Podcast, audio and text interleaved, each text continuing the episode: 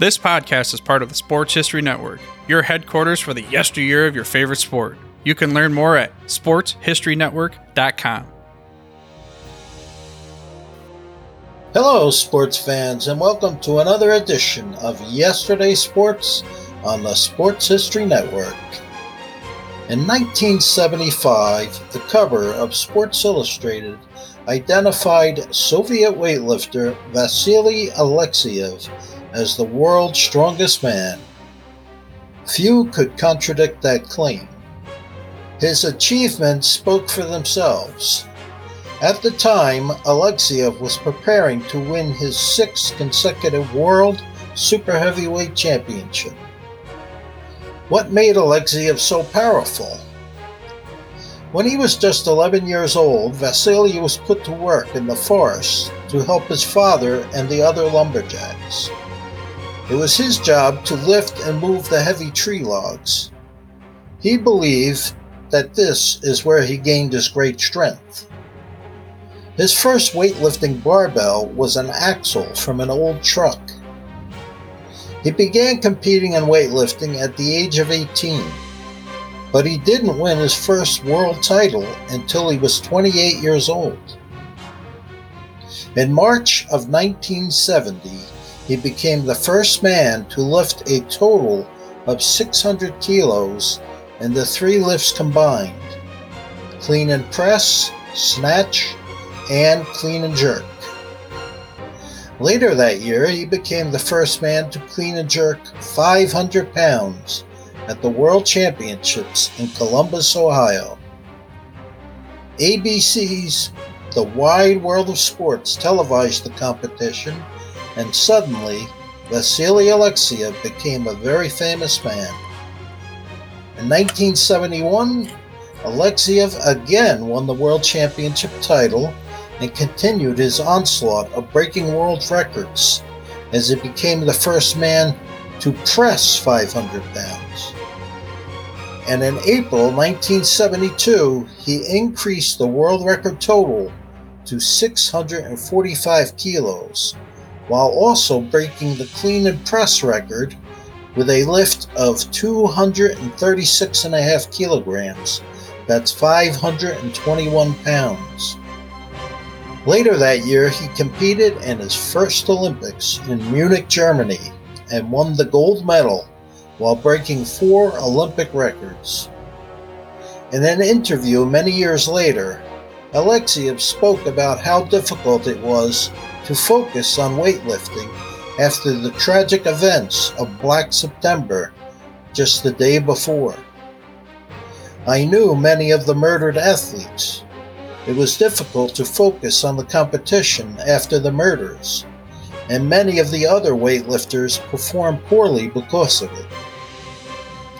Alexeyev continued to dominate the super heavyweight division for the next three years, winning the world championship in nineteen seventy-three, seventy-four, and seventy-five, all while increasing the world records. And in nineteen seventy-six, he again won the gold medal at the Olympics in Montreal with a two-lift total of four hundred forty kilos. His nearest competition was thirty-five kilos behind him. That's seventy-seven pounds. In nineteen seventy-seven, at the age of thirty-five, Alexeyev showed no signs of slowing down.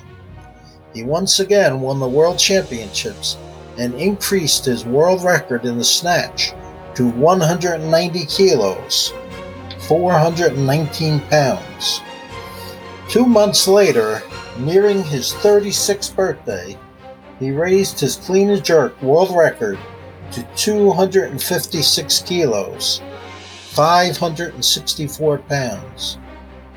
One month later, at an exhibition in Las Vegas, Nevada, he snatched one hundred kilos, two hundred twenty pounds, with one arm. But by nineteen seventy-eight, age and injuries began to take their toll. He suffered a hip injury and had to withdraw while competing at the nineteen seventy-eight World Championships.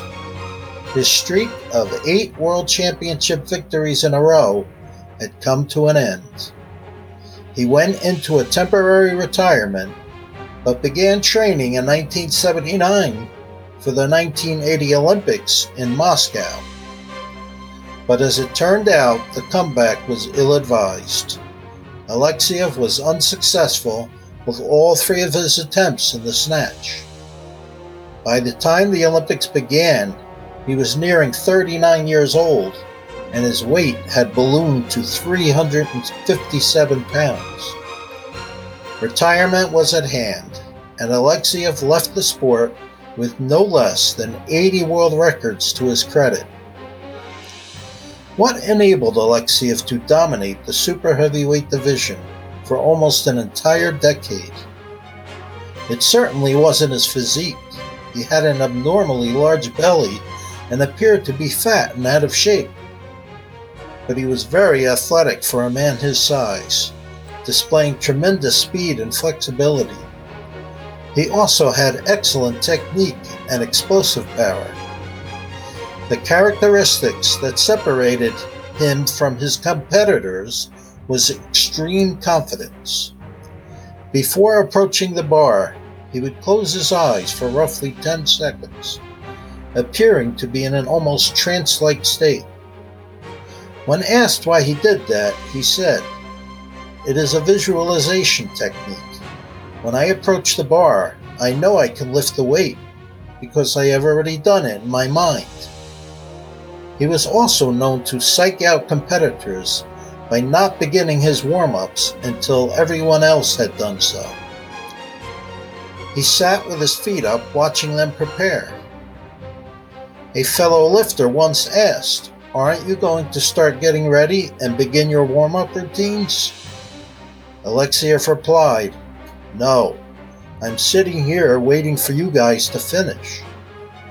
It was Alexeyev's way of telling them that the gold medal was his. He was also somewhat of a recluse. For most of his career, he trained alone, using self-made equipment and doing twice-a-day lifting sessions at home. When asked why he didn't have a coach, like most other lifters did, he replied, "I don't trust the coaches. It might sound e- egotistical, but I know more than they do. Only I understand what is right for me." As a matter of interest, it should be pointed out that Vasily's weightlifting success came during the height of the Cold War.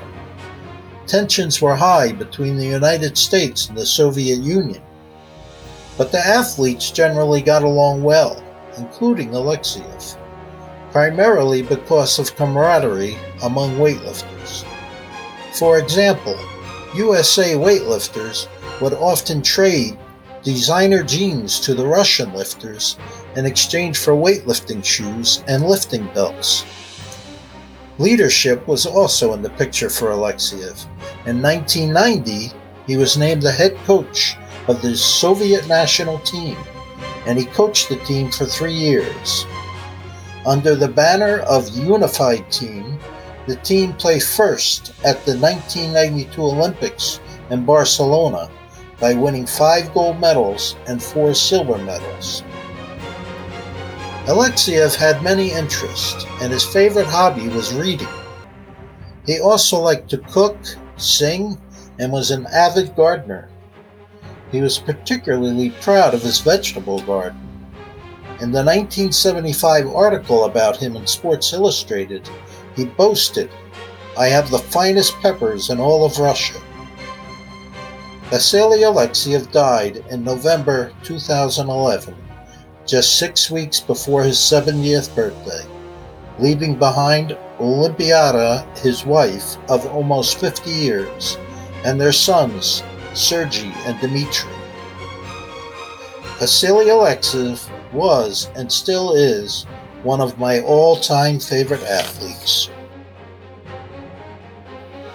At the Sports History Network, we're all about sports yesteryear, and so we're pleased to introduce you to Row One, an online memorabilia gallery and shop that brings sports history to life, The Row One gallery includes over fifty-two hundred reproduced prints of team posters, game program covers, game tickets, advertisements in baseball, pro and college football, pro and college basketball, and more.